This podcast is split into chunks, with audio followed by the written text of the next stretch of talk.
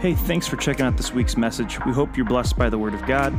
For more information on River of Life, you can check out our website, rolmt.com, or download our app. Just search ROLMT in your App Store.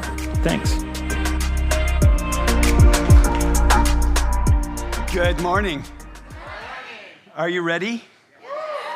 Hey, I want to apologize to those that were here last night uh, that you might have come back to hear the same thing today. Same notes, but who knows what's going to happen? Because each time we gather, it is not a set, prepackaged, sterile gathering.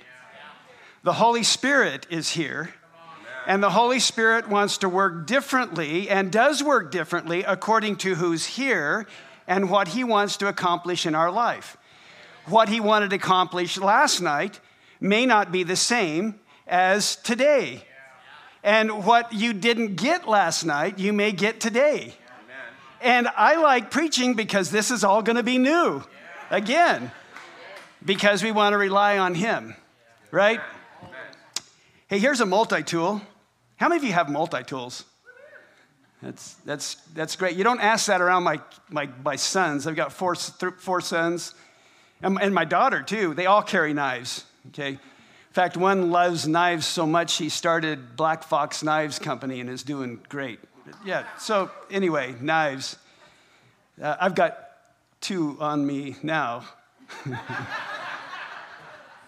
I carry one that may or may not be legal. Jason's, Jason Johnson's not here, is he?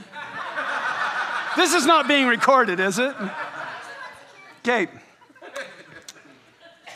An old piece of webbing and a carabiner. How many have a carabiner on them? Okay. April 22nd, 26th, excuse me, 2003, Aron Ralston went out for a day hike. He, he spent a lot of time in the outdoors, lived in Colorado, uh, climbed all of the 1,400 peaks, over 1,400, peak, 1,400 feet peaks in, and I want to apologize to your camera crew too. Uh, and he, he went to down climb a little slot canyon called Blue John Canyon. And it was just, uh, he was just going to go through there for a day and come out the other side, actually meet some friends later on in Utah. And so it was just kind of a day hike. As he was climbing down the canyon, he got to one piece where he was, it, it was too much, too kind of treacherous for him to jump down because of the, the rocks that were down there. So he down climbed over this little boulder. And as he was down climbing, letting himself down over the top, the boulder rolled and pinned his hand and his wrist. And he was there for five days. That's a squeeze. What do you do during the squeeze? What do you do when the situation you are in makes your heart rise and fall at the same time? Where you don't know if you have a future or a fatality in front of you. You don't know what you're going to do. You're, you're panicked and you can't do anything about it. You're stuck there. What are you going to do? When we hit those situations, we need to come back and know that there is scripture and there's examples and there's people, and most of all, there is Jesus Christ by the power of the Holy Spirit to help us through those times that we are absolutely pressure squeezed. It might be you're squeezed in your relationships, your finances, your health. It might be, what am I going to do? What did Aron Ralston do? You guys know. Made a tourniquet, put it a few inches below his elbow after five days, and he cut his arm off. This is what happened when he, when he did that. He had etched in the wall, remember the slot canyon is, was really narrow, just a little bit more in his shoulders. He had etched in the wall over here his name, rest in peace, and the date with a dash, and he would try to finish it when he died.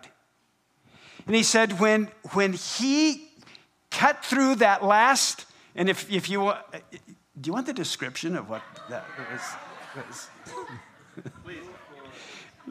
Everybody's saying no. So here's the description. Read the book. When he finally broke through, cut through, he said there was this euphoria of like being born again.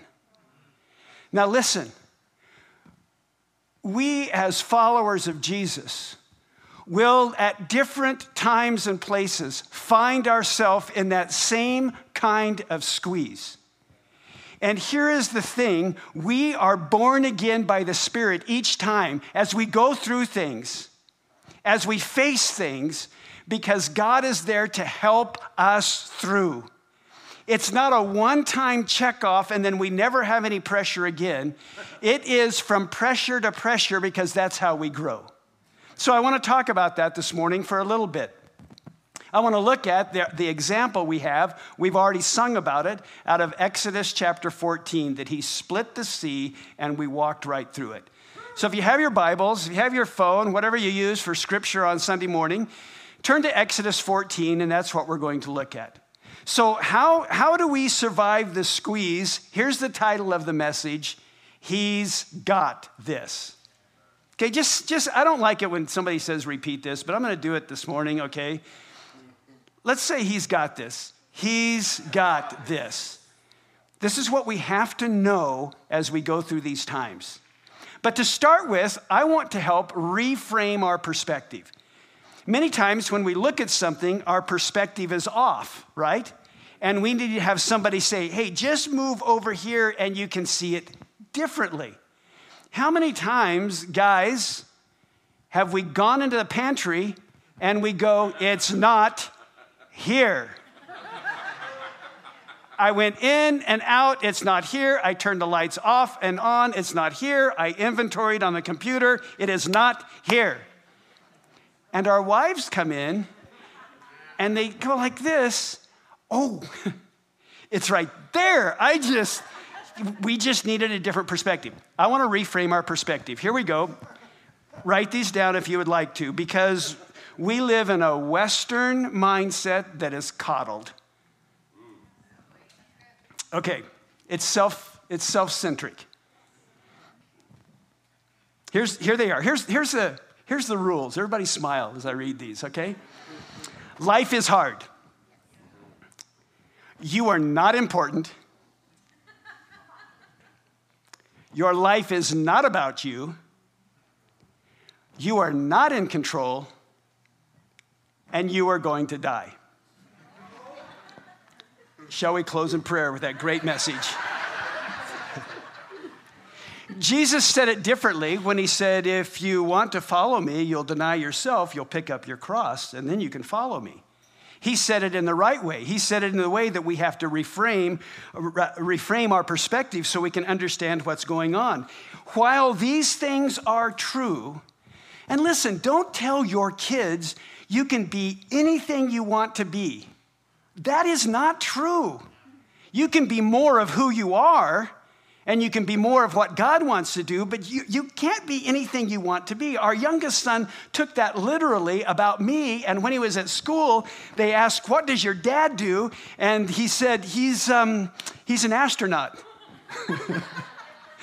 People were calling. Eh, Jim, did you know that? Uh, well, yeah, you know that's my that's my son. He, because he had the, you know, if if we can be anything we want to be, I want my dad to be an astronaut.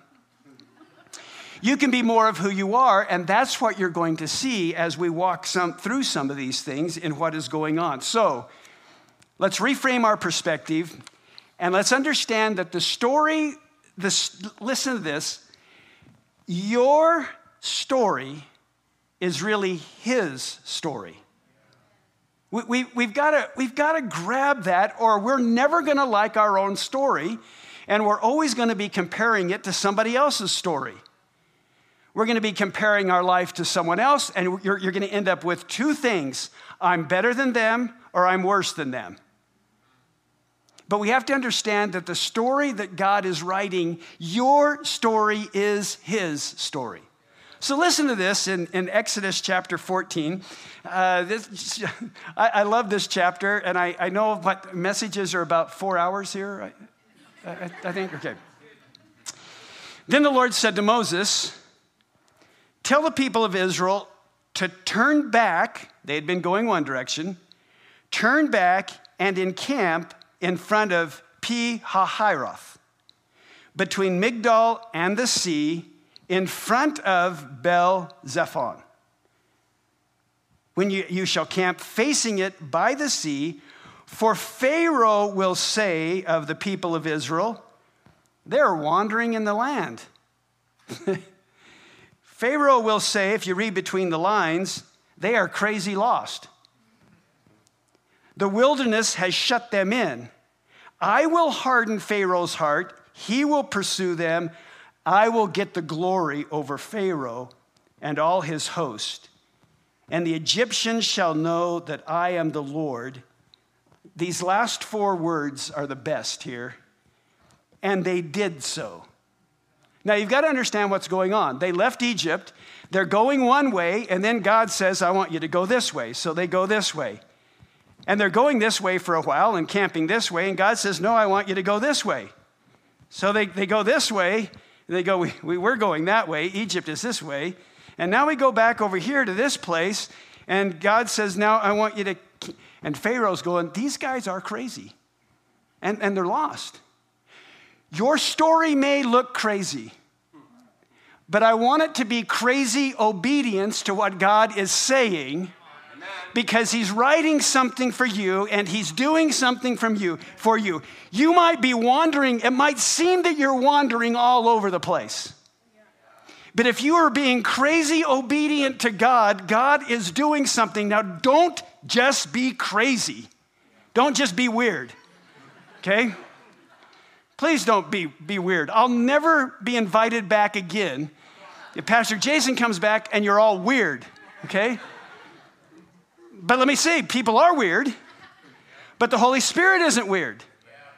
So just be crazy obedient to God because He's writing a story for His glory. And it's not about you, it's about His glory through you. Now, he has to use us, and he's chosen to use us, but our point here is let's do so because he's got this. Let's wander around seemingly in the desert by his, by his word. Let's do that. Be crazy obedient to him because we know he's got this. The next thing is not only do we need to reframe our perspective, not only do we need to know that, that our story is his story, we also need to know that, that we have an opponent, right? We, we have an opponent. Let's, let's look at, I want to look now down at verses 5 through 9. Just let me read them. When the king of Egypt was told that the people had fled, the mind of Pharaoh and his servants were changed towards the people, and they said, What is this we have done so that we have let Israel go from serving us. What were we thinking? We had 2.5 million free employees, and we let them go. And now they're out there wandering around. So he made ready his chariot. I, I like how this builds. It, th- this is awesome. He got his chariot. Now, Pharaoh, have you ever seen his tomb? I mean, it's pretty big. Okay, it's pretty elaborate. I wonder what his chariot was like. I mean, like bling bling, probably spinners on the wheels. Remember when that was a deal? Maybe it still is. I don't know if you have spinners on your wheels. I'm sorry. Um, I like the greatest stereo. Like everything is Bluetooth, like directly from him to the horses. Just all. Can you imagine what his chariot was like? And he made his chariot ready. Is it all charged up, ready to go? And not only that, he took his army with him and took 600 chosen chariots and all other chariots. it's like he's going, okay, we got mine, which is just, you know, on hydraulics as it went down. And then he got the 600 best. And then he's saying, all y'all come. right? Just all the chariots. We're going to make a force out of this. And they go after them. So, verse 8 says, And the Lord hardened the heart of Pharaoh, king of Egypt, and he pursued the people of Israel while the people of Israel were going out defiantly. I want to talk about that in just a second. The Egyptians pursued them, and all of Pharaoh's horses and chariots and his horsemen and his army overtook them at the sea by Pi Hahiroth in front of Baal Zephon. So here we go. We have an opponent. An opponent. Uh, first of all, I want to say that opponents are really necessary. They're, they're, really, they're really necessary. Can you imagine our life without an opponent? Just, just think of it for a second. You have gone through all the training in your sports camp. You've done everything you're supposed to do. You show up at the gymnasium and there's no opponent. Wouldn't that be kind of a bummer? The, the stadium sells out, everybody comes in, your team gets on the field, and there's no opponent. How long do you think that pro sport would last? When I was young and dumb, dumb, dumber, uh, I rode bulls. now, what if I got all ready and I, I looked in the chute and there was no bull? But I still got down there and I put my rope around nothing and I warmed it up and I took the wrap and I nodded for the gate and they let me out and I just hopped around. and, and sometimes I made it the eight seconds and sometimes I wouldn't. How long do you think that sport would last?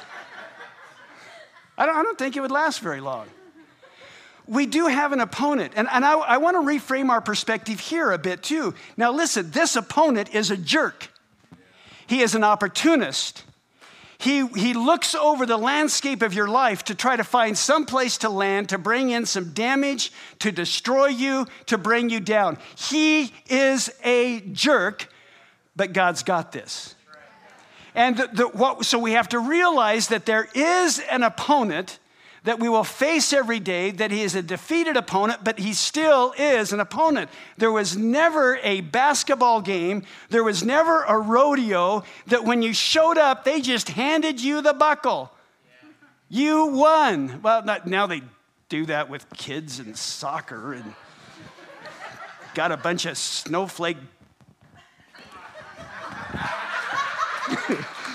people. Let's see. Let me get back to my notes here. Um, we do have an opponent. But I want you to notice something here. They were going out, it says, defiantly. Please be careful. We do have an opponent, but do not let, because he's got this, and it seems like we're doing so well, and he is writing his story, that we allow pride to creep in. There is nothing that stinks more than spiritual pride. And sometimes, uh, uh, let's be honest, sometimes we as God's people don't smell it on one another. But they do. Those out there that are seeking for all kinds of things can smell that. So let's stay humble as we do this crazy obedience, allowing God to write his story in our life. We do have an appointment, uh, an opponent. We do have some competition. And, but we have to say that God's got this in, in the midst of it. That's what we're saying. Here, these guys were coming after him, but instead, we say, with the opponent, God, you're here, you're with us. Let's read this next verses from 10 to 14. Here's what I want to say about them. It's okay to panic when we're in that squeeze. Aron Ralston panicked a bit. It's okay to panic, but don't live there. Okay, let's read these verses, come back and talk about it. Verse 10. When Pharaoh drew near, the people of Israel lifted up their eyes, and behold, the Egyptians were marching after them, and they feared greatly. Your focus will affect your faith. Where you focus and where you look will affect your faith. I want you to look at the change here of the children of Israel. Just a few verses earlier, they were walking out defiantly. Egypt, you suck at being Egypt. And if you don't, sorry, if you don't like that word, just erase that from the YouTube thing. They're walking out going, Pharaoh, you're such a loser. And Steve Martin was leading that Pharaoh dance, if you've ever seen that. If, uh, that'll tell how old I am. Uh, just, but now look where they're at. They are fearing greatly. If you get your eyes on the enemy and get your eyes on your problems, you will go from, Lord, I think we got this, and you've got it, to fearing greatly. And this is exactly what the enemy would like to bring into our life is this fear to get a foothold in what we are doing and damaging our faith. There, uh, we, we have lived in a, we've lived in a situation where fear has become a virtue. Somebody coughs and we're afraid.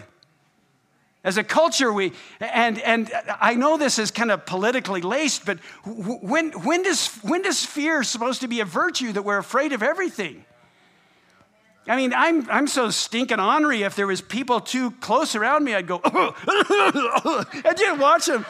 Talk about split the sea. You could split the crowd go, and walk right through it. It was, it was great because fear was a virtue. And if, if we're not careful, if we, where, we, where we put our focus is where our faith will build. And this is exactly what they were doing. The Egyptians were marching behind them. They feared greatly. The people of Israel cried out to the Lord. They said to Moses, Is it because there's no graves in Egypt that you've taken us away to die in the wilderness? Whenever that panic sets in, one of the first things we want to do is start blaming somebody. And this is the first thing they do. It's throughout history, it's throughout scripture, it's throughout your history, it's throughout my history. When I don't like it, I'm going to blame. Wow, the, a lot of amens on that one. hey, listen, Moses, didn't, why, why are you bringing out here in the wilderness? Look at verse 12. Is not this what we said to you in Egypt? Leave us alone that we may serve the Egyptians. Now, did they say this? Maybe one, one day, but the next day there was something else because they didn't have the right kind of faith focus. For would it have been better to serve the Egyptians? For it would have been uh, so we would not die in the wilderness. And Moses said to the people, Here we go, what? Fear not. Fear not. Stand firm and see the salvation of the Lord, which he will work for you today. I love this verse. For the Egyptians whom you see today, you will never see again. Isn't that awesome? If you stand firm, if you move away from fear and let your faith focus the right way, the enemy that you are looking at today, you will never see again.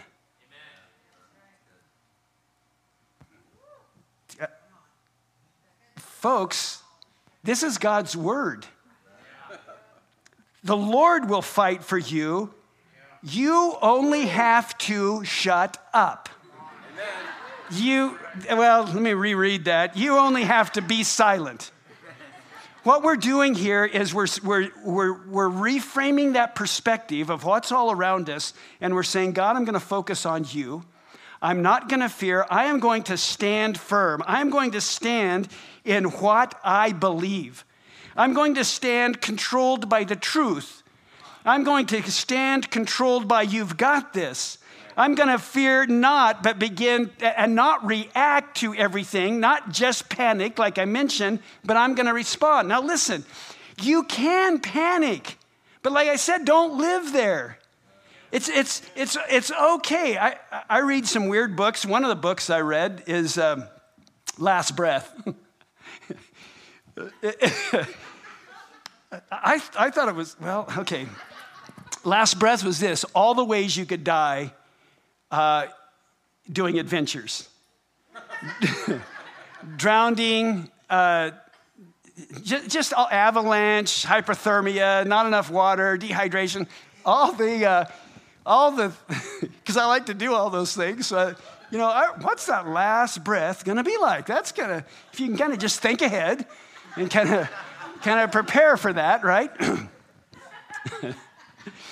uh, yeah.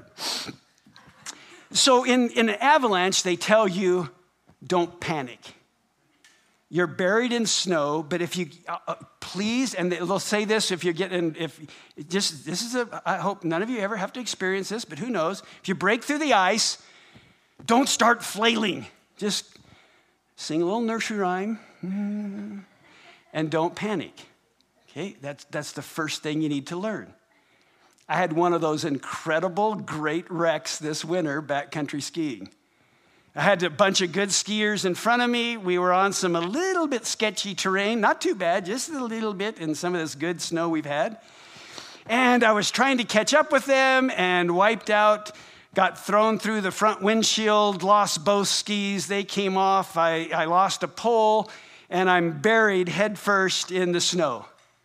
But I remembered the book don't panic. So I just rested there for just a second, going, huh, I can breathe. That, that's good.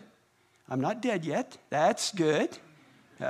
Everything is good. So now let me try to get out of this. And, and eventually did. And it was, it, was, it was so great. I mean, I, I told, told you guys last night, my, my wife had bought me a shovel, one of those collapsible shovels you put in your snowpack for, for this kind of a thing and she got it for me for Christmas, and I got to use it.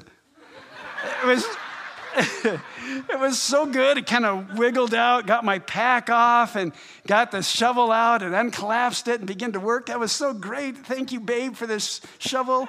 Uh, when I told her about what happened, she hit me over the head with a shovel when I got home. But it's a, it's a multi-tool, right? There, it, can, it can be used many, many different ways.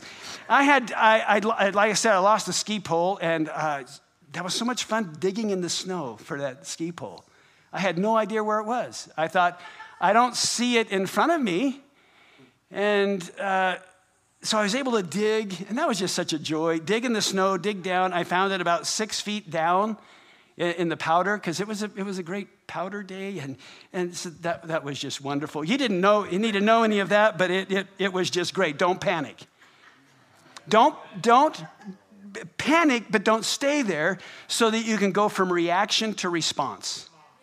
And that's what we have to do in life. We have to go from reaction to response. Get that emotion out a little bit, whatever that is for you. And we all have different emotions, we all react differently. If, if, if, you don't, if you don't understand that, let's just go up here and kind of one by one stick our finger in a light socket, and you will see multiple different reactions. Some will go, oh. Some will just lose their minds. Some will yell, some will laugh, some will cry. We all have different emotions. Just don't stay there. Those emotions are created by God as we learn things to say, okay, God, help me move to the next thing. Here we, here's what we need to know in verses 15 through 29, and I, I'm going to read most of them. We need to know this there is something bigger that is at work because He's got this.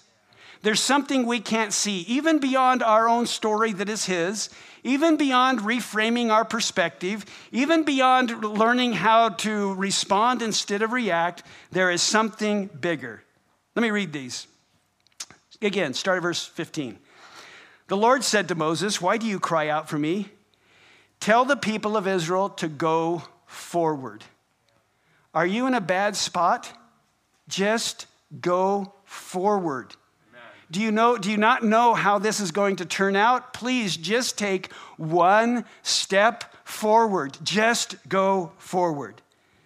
Lift up your staff, stretch out your hand over the sea and divide it that the people of Israel may go through the sea on dry ground, through the sea. I will harden the hearts of the Egyptians so that they will go in after them and I will get glory over Pharaoh, all his host, his chariots, his horsemen, and the Egyptians shall know that I am the Lord, that I've got this when I've gotten glory over Pharaoh, his chariots, and his horsemen. Then the this is kind of interesting, okay? Kind of kind of follow this here. Then the angel of the Lord, who was going before the host of Israel, moved and went behind them. And the pillar of cloud moved from before them and stood behind them. Now you have to understand, remember the cloud and the fire? That was one. The fire created cloud. It was, it was all one. It was not two separate things, it was one. And during the day, the cloud of smoke, they could see that, and the 2.5 million would follow that smoke. And at night, they could see the fire because it would light up. So here it's moved between them. And look, verse 20 coming between the host of Egypt and the host of Israel. And there was a cloud and the darkness, and it lit up the night without one, the Egyptians, coming near the other, Israel, all night long. Just a separation, and an angel was there. Just so cool. I, I'd like to, I want to see all this. Then Moses stretched out his hand over the sea, and the Lord drove the sea back by a strong east wind all night and made the sea dry land, and the waters were divided. And the people of Israel went through the midst of the sea on the dry ground, the waters being a wall to them on their right hand and on their left. Are you guys looking at this with living color? You know what that is? That's an aquarium. One of the first aquariums where they could walk through and they're looking at the fish. It's a wall on their right and a wall on their left, and they're just walking through it going, wow, look at that shark. And some little kids are making faces at the shark. And the shark came out and dries on the land, and the, the elders pick him up and throw him back in the aquarium because there was no glass there, it was just the sea. They're pitching rocks at the turtles as they go by. What an incredible event that was. Can you imagine that? The sea is just standing up and they're walking through, it scripture says, on dry ground. They started in the afternoon, they walked through it all night long. The angel is there looking at the Egyptians. And you have to understand no matter how crazy your obedience is, no matter how weird the story looks, he's got this. And our faith is not in just that the walls of water are standing up, because the next time you get in trouble and you stretch your hand over the sea and you jump in, you will drown because each time is different as we follow God. The issue is not being able to part the sea, the issue is being able to be obedient to Jesus Christ as He takes us through what He is taking us through. And they walked through this. This, this is so great. In the midst of the sea, they walk through this on dry ground. Now, look at this, verse 23. The Egyptians pursued and went in after them in the midst of the sea. Not smart. Okay?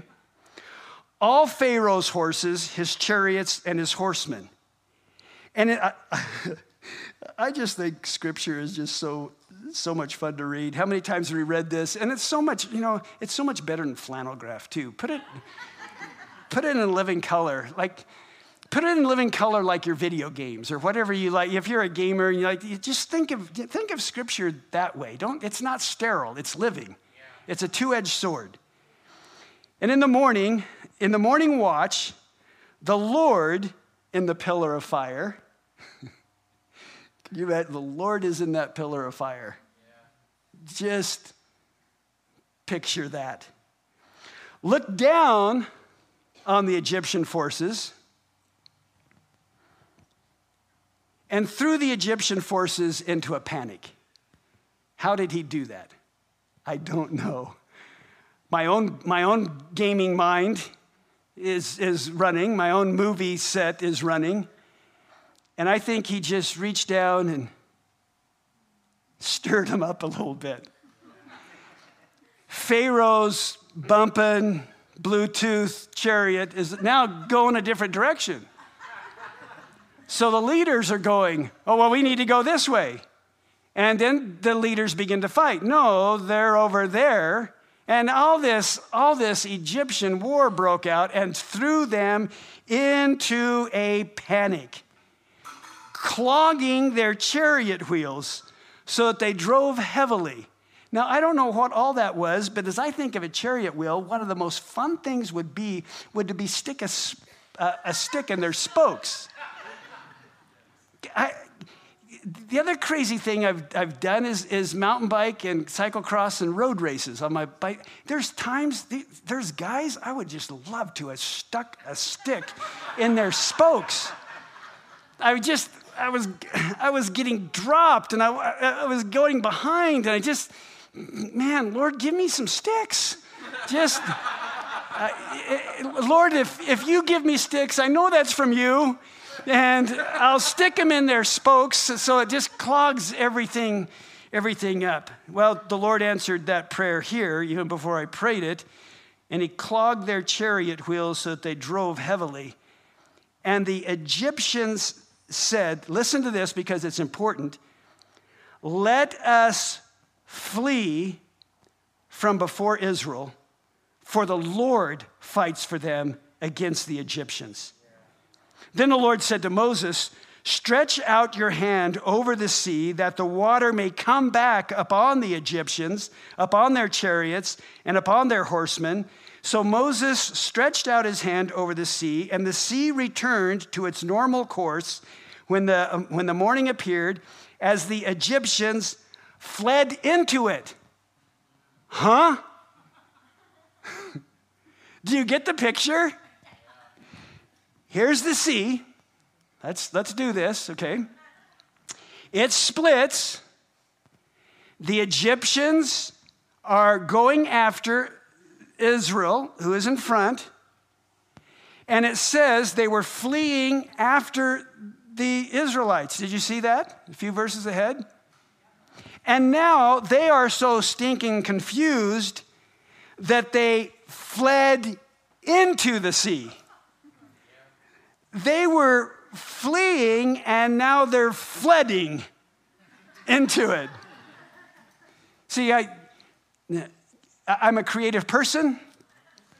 I think you can say things multiple ways. I think you can spell words multiple ways.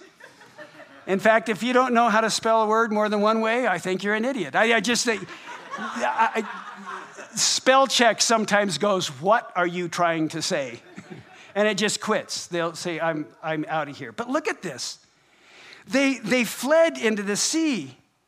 And the Lord threw the Egyptians in the midst of the sea. The waters returned, covered them. Not one, it says right at the end of verse 28, not one of them remained. But the people of Israel walked on dry ground through the sea, the waters being a wall to them on their right and on their left. Now look at verse 30, because here's really the rules. Here's the rules.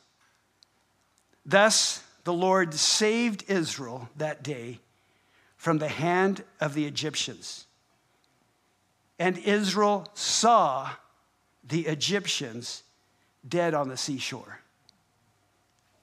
I, I, I, pray that you can see your enemies, not people, not flesh and blood, but your enemies of fear, your enemies of doubt, your enemies of addiction, your, your enemies of not being able to go forward. I pray that you would see your enemies dead on the other side of the challenge and the squeeze that you are in.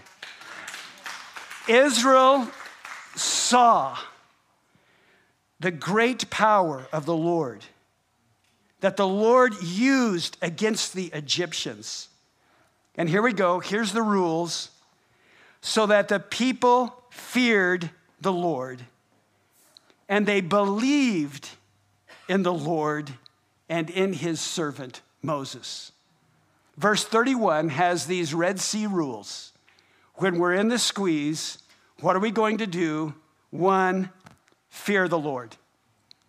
Focus on his plan. This is self control. This is not being a coward. This is being crazy obedient the fear of the Lord is obedience. That's what the fear of the Lord is. We all know that the fear of the Lord is the beginning of wisdom, that the fear of the Lord is a treasure. The fear of the Lord, practically walked out, is obedience to Him. if you're in a situation right now with a person, with your finances, with something that is not obedient to the Lord, you're not fearing the Lord. If there is something that is going to cost you no matter what, but it is contrary to God's word, you need to practice the fear of the Lord, which is crazy, crazy obedience to say, I will get out of this situation, I will rectify this situation because I fear the Lord and I want to be obedient to Him. Do not milk toast or spin scripture or say, it's about me and I can do this this way. Instead, say, Lord, I'm going to fear you by walking in obedience to your word. Because no matter what this looks like, I understand that you've got this and I'm going to be obedient. Now, listen, don't blame it on God if you keep in the wrong way and say, God, where are you? Lord, you're, you're not here. I'm still in trouble. And He's going, You're still not crazy obedient. He's going, Lord, the Egyptians are nipping on my, my heels. They're here right now. And he's going, just obey, just fear me. This is the greatest thing we can do to slap the enemy silly. That's not in scripture, but well, I, I think it is in Hezekiah 5 9. Look it up. We can slap him silly by our obedience. We do that because we fear the Lord. Here's the second rule believe in the Lord. If you won't believe, your emotions won't behave. Let me say that again. If you won't believe, your emotions won't behave. One of the fruit of the Spirit is self control.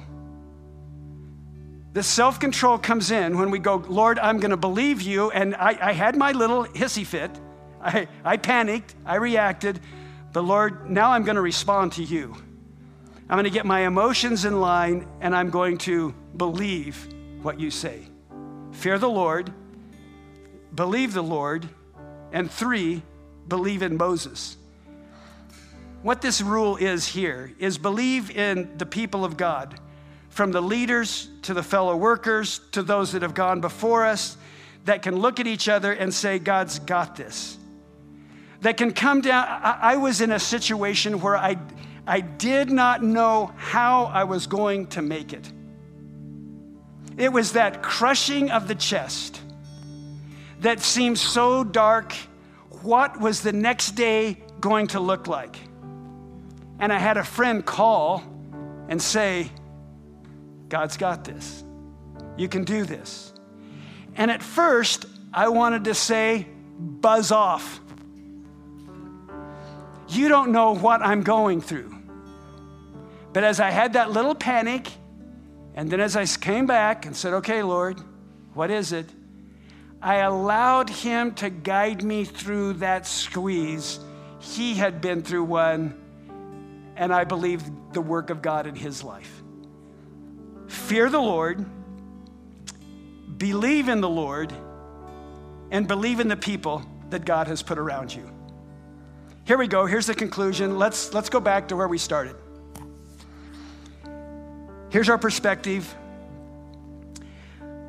life is hard, and that's how we learn. Your greatest lesson is just on the side of this greatest struggle. And as we break through, that's where we learn. And that's where we say, He's got this. You are not important, therefore fear Him. Obey Him. Obedience makes you His importance. Your life is not important but his plan is eternally important because he's got this. Fill into that plan, fall into it, be obedient to it. Let him write that story because his eternal plan is important. You are not in control, but he is.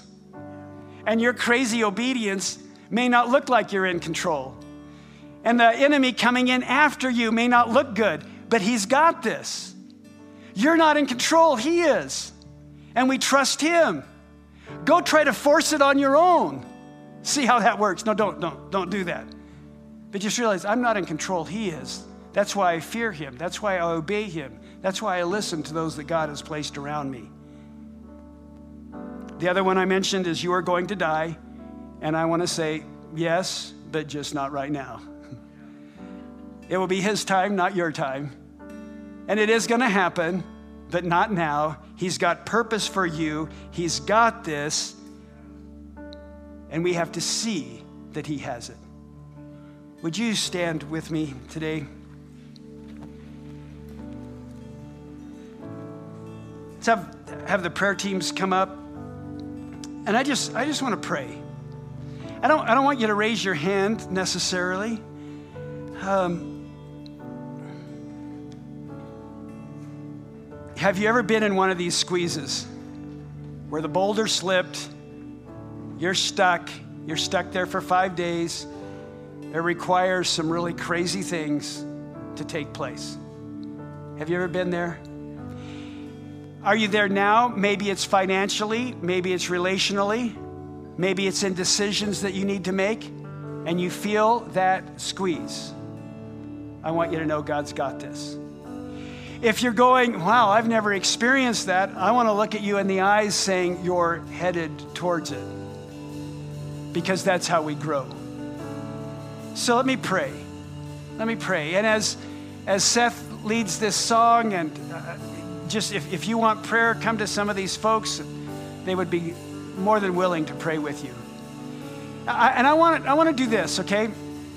Some of you, some of you have been around when I've done this before.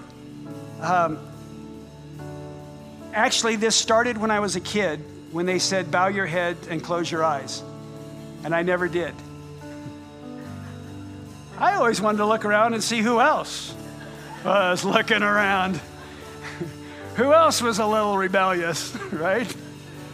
So I'm going to pray, and I do not want you to bow your head, and I do not want you to close your eyes. In fact, I want you to do the very opposite. I want you to look around. Because there's brothers and sisters in this room, there's families in this room, there's people in this room that are going through tough things. And we have to learn that we can do this together. So I may or may not call you out if you bow your head. I may or may not call you out if you're not looking around. Are you ready? Let's pray. Jesus, we just come to you. We acknowledge today, Lord, that the tough places we've been in, is your story.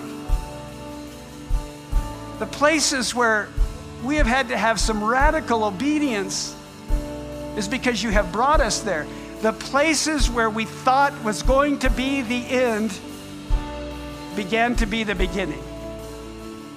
So, Lord, I pray for my brothers and sisters in this room. For whatever they are going through, may we recognize as we are obedient to you, it is of your hand. And that the next great liberation is right on the other side of this incredible squeeze. And you will part the water, and we will walk right through it because He's got this. Thank you, Jesus. In your name. Amen.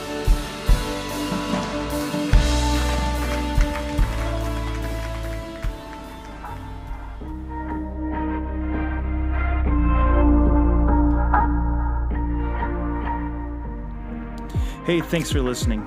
River of Life is a ministry in East Missoula, Montana. We exist for one purpose to make Jesus famous by showing his love to the lost, broken, and hurting. For more information, you can check us out online at rolmt.com if you've made a decision to follow Jesus today, we'd love to talk to you about what comes next. Shoot us an email at nextstep at rolmt.com. Thanks.